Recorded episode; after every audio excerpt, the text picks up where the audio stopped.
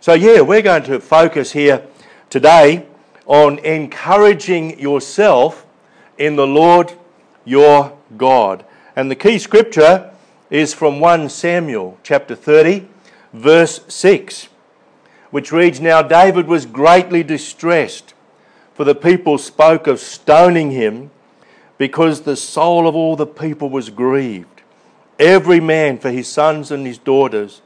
But David strengthened himself in the Lord his God. Now, just before I move on, I've got a, a, a picture here of, of brains. Um, they're not my brains. I think my brains probably look a lot better than that. But uh, you can see that when we're stressed, uh, depressed, when all the negative stuff is going on, that does affect our brain. And that, that image has been enhanced with colour. They don't actually come out of the machines in colour like that, they're black and white. But you can see how different our brains actually look when we're in a stressed state as opposed to when we're optimally functioning. That is, when we're relaxed, when we're actually living the New Testament Sabbath, that, that life of peace, of shalom. So there's good reason for us not uh, to want to end up in a situation like David. Now, by the way, I think we should punish Jeanette by making her do the discussion point next week, right? for, for the communion? Yeah, right. Oh, So that's that's it. She's you've got to do the discussion. She knows she's going to do the discussion point next week. she knows that already. But um, yeah, that was a, a great, um, a wonderful introduction to our, our theme for the next couple of weeks of encourage yourself in the Lord.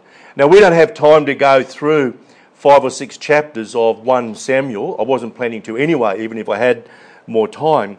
But look, can I really encourage you in your, your Bible reading over this week, at least read through chapters 27 through to chapter 30 of 1 Samuel because it will give you a really good feel for what this story is all about.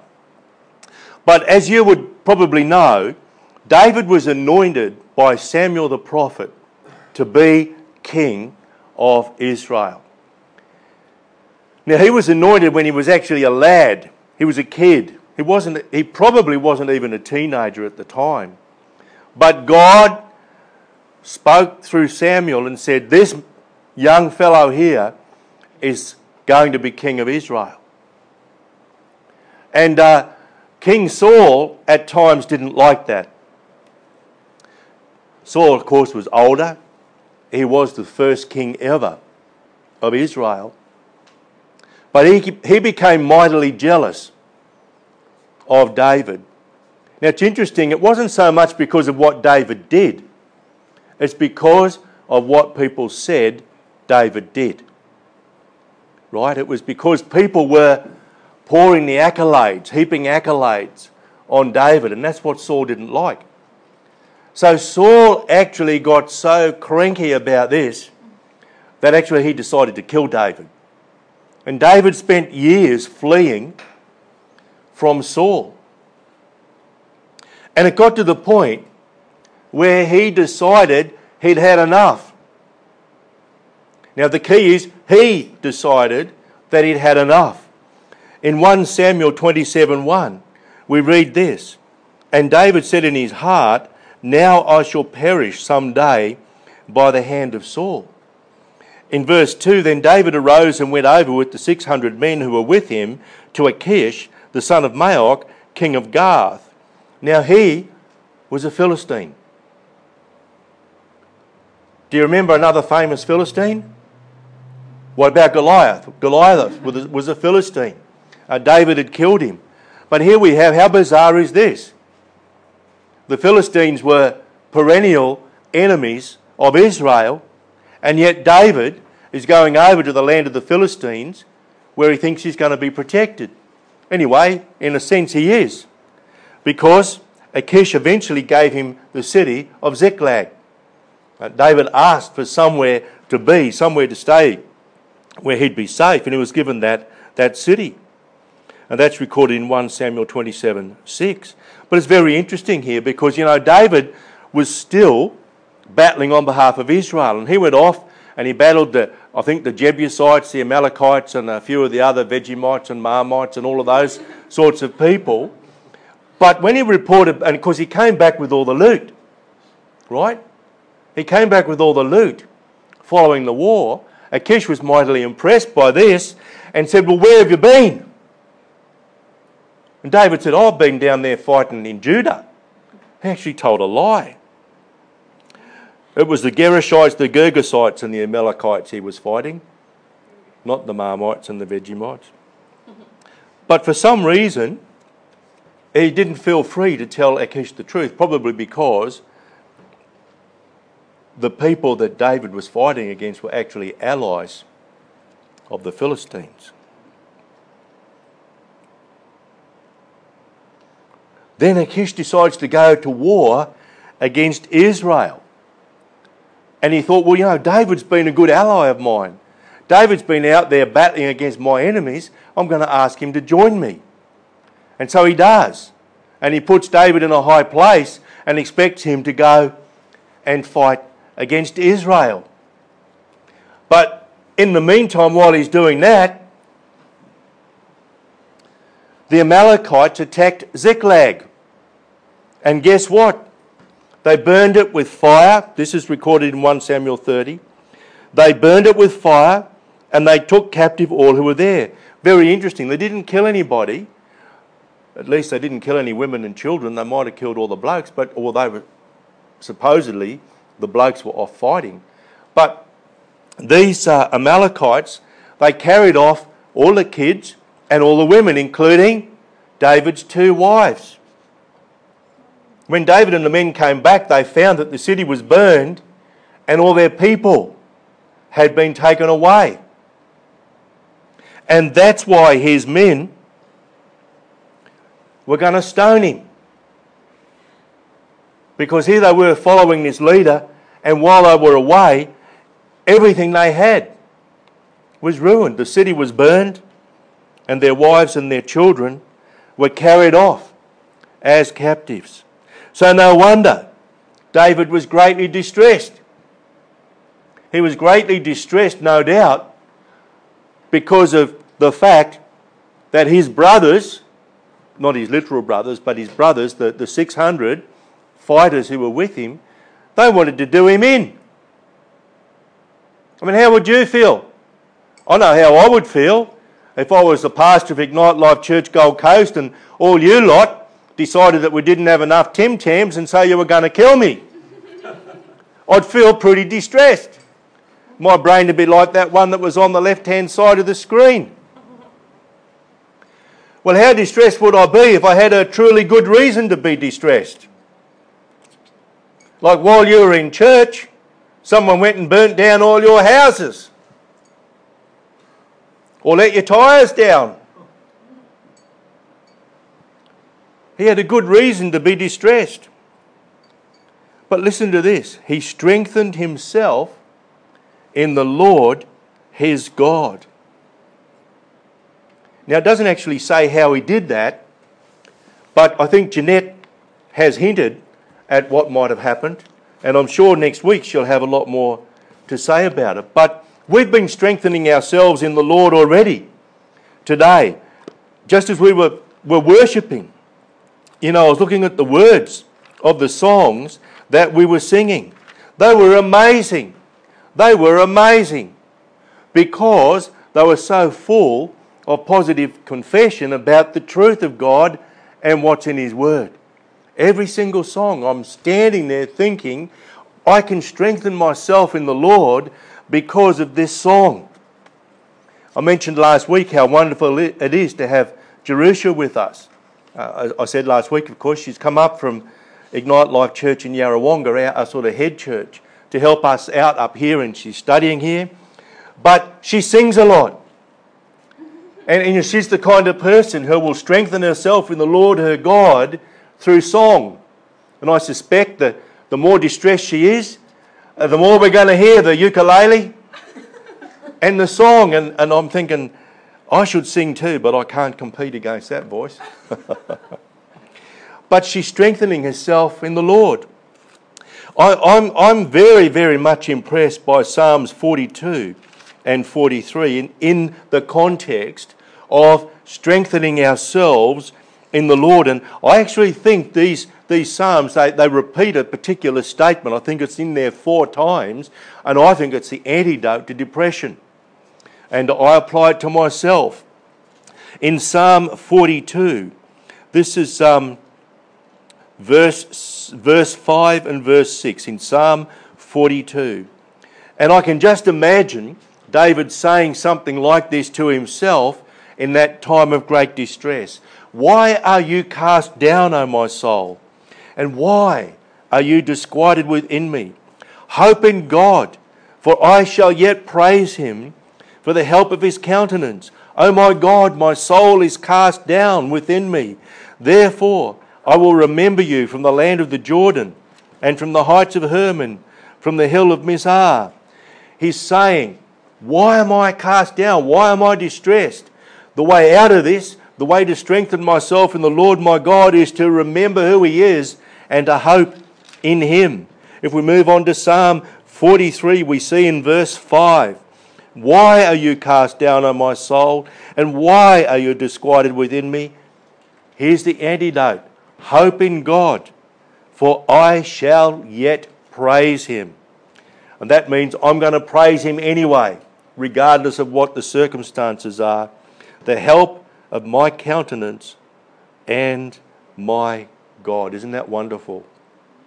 You know, there are theologians who believe that Psalm 25 was the psalm that he wrote at this time. I, I don't know whether it's possible to be absolutely certain. I won't read out the whole, the whole psalm for, for sake of time.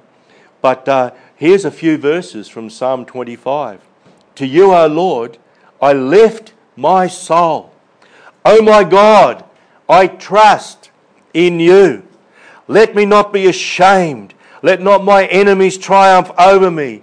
Indeed, let no one who waits on you be ashamed. Let those be ashamed who deal treacherously without cause. Show me your ways, O Lord. Teach me your paths. Lead me in your truth and teach me, for you are God. Sorry, you are the God of my salvation. On you I will wait all the day. Aren't those wonderful words? Aren't those words of great encouragement when one is distressed?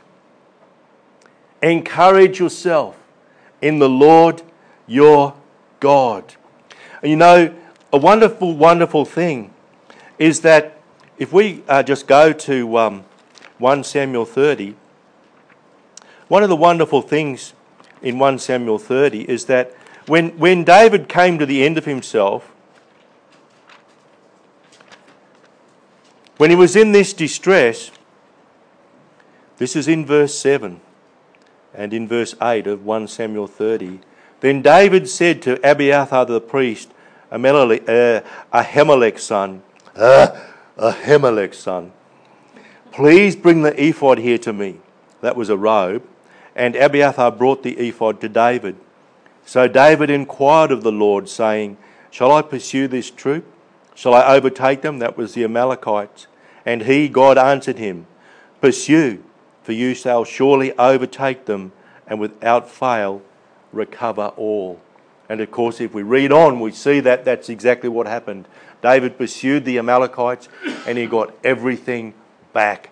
Nothing missing, nothing broken. He got his shalom back. How wonderful is that? So, the key here is if you're distressed, if there's some reason for you to not be in a state of peace, the first thing you do is to encourage yourself in the Lord and then inquire of the Lord, and He will show you the way through. Just a couple of uh, hints here on how you might actually um, encourage yourself in the Lord. If we have a quick look at 2 Corinthians chapter 11. I don't want to keep you too long. I know it's pretty hot and we haven't got that second air conditioning unit working yet. But if we have a quick look at 2 Corinthians 11 uh, 23, you know what? If you look at the book of Acts, certainly Paul was a pretty busy bloke. And so too were the other apostles. They were doing a lot of traveling, they were doing a lot of preaching, and they were doing a lot of explaining themselves in front of the authorities. And uh, they would have had good reason to be distressed, but they were very focused on what they were doing, and they kept themselves so busy actually that I don't think they had too much time to notice what was going on around them. And we read in uh, 2 Corinthians 11:23. This goes through to chapter 12, verse 4.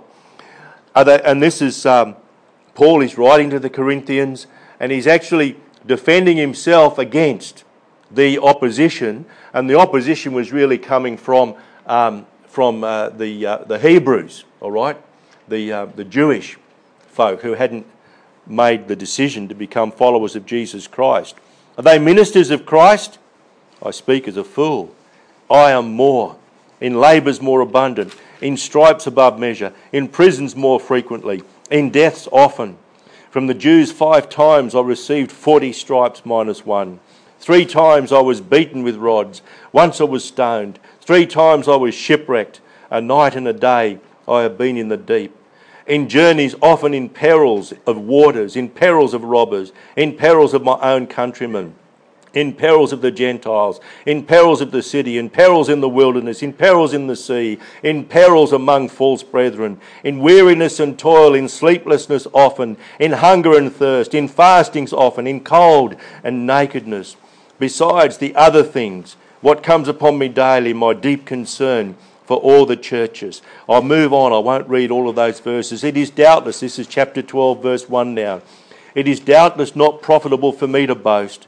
I will come to visions and revelations of the Lord. I know a man in Christ who 14 years ago, whether in the body I do not know, or whether out of the body I do not know, God knows.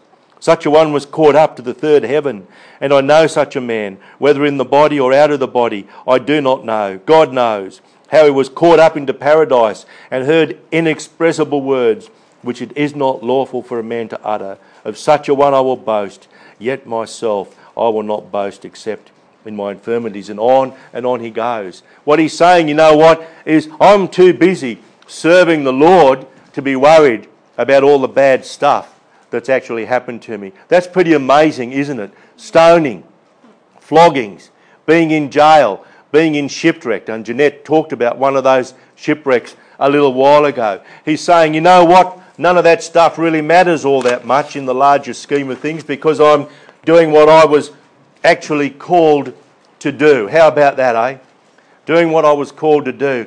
Times get tough, but he said, I'm so busy serving this vision that God has placed in my heart that those things actually pale into insignificance in terms of what lies ahead of me.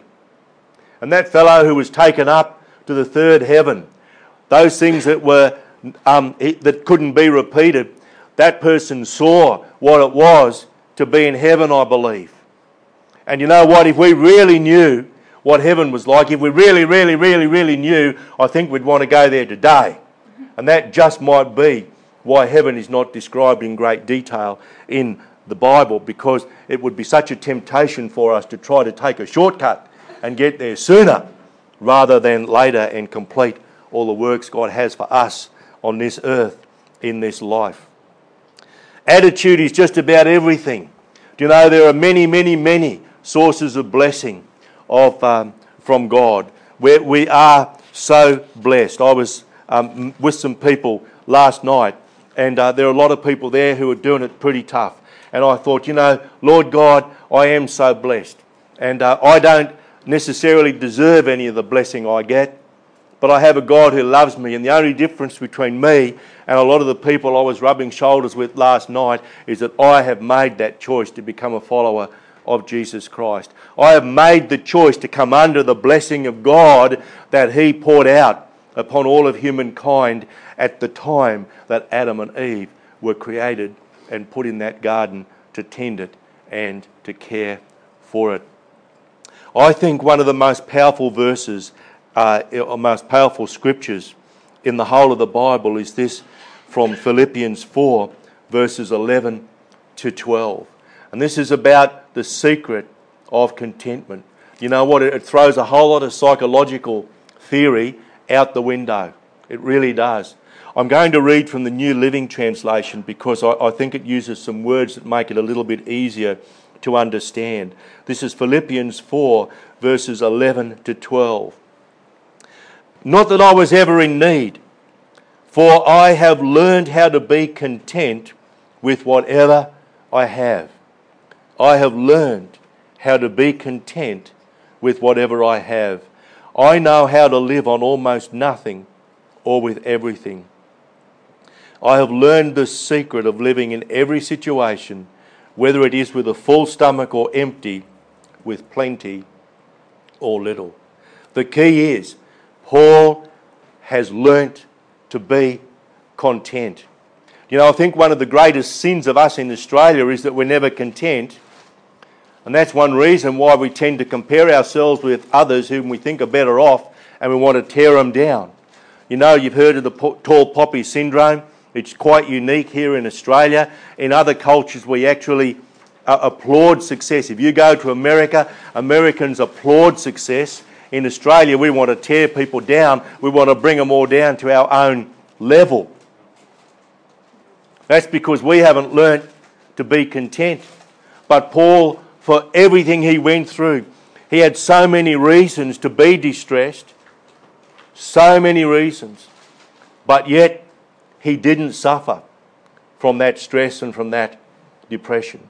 And if you read through the book of Acts and if you read through the epistles, particularly when Paul is defending what he does as an apostle of Jesus Christ, you will see time after time after time he relates miracles that God achieved uh, through him and for him.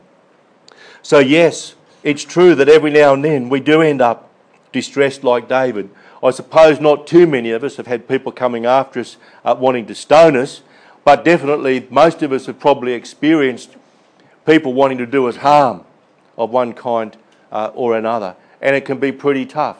The key is this first, encourage yourself in the Lord your God, and then go to Him for the solution.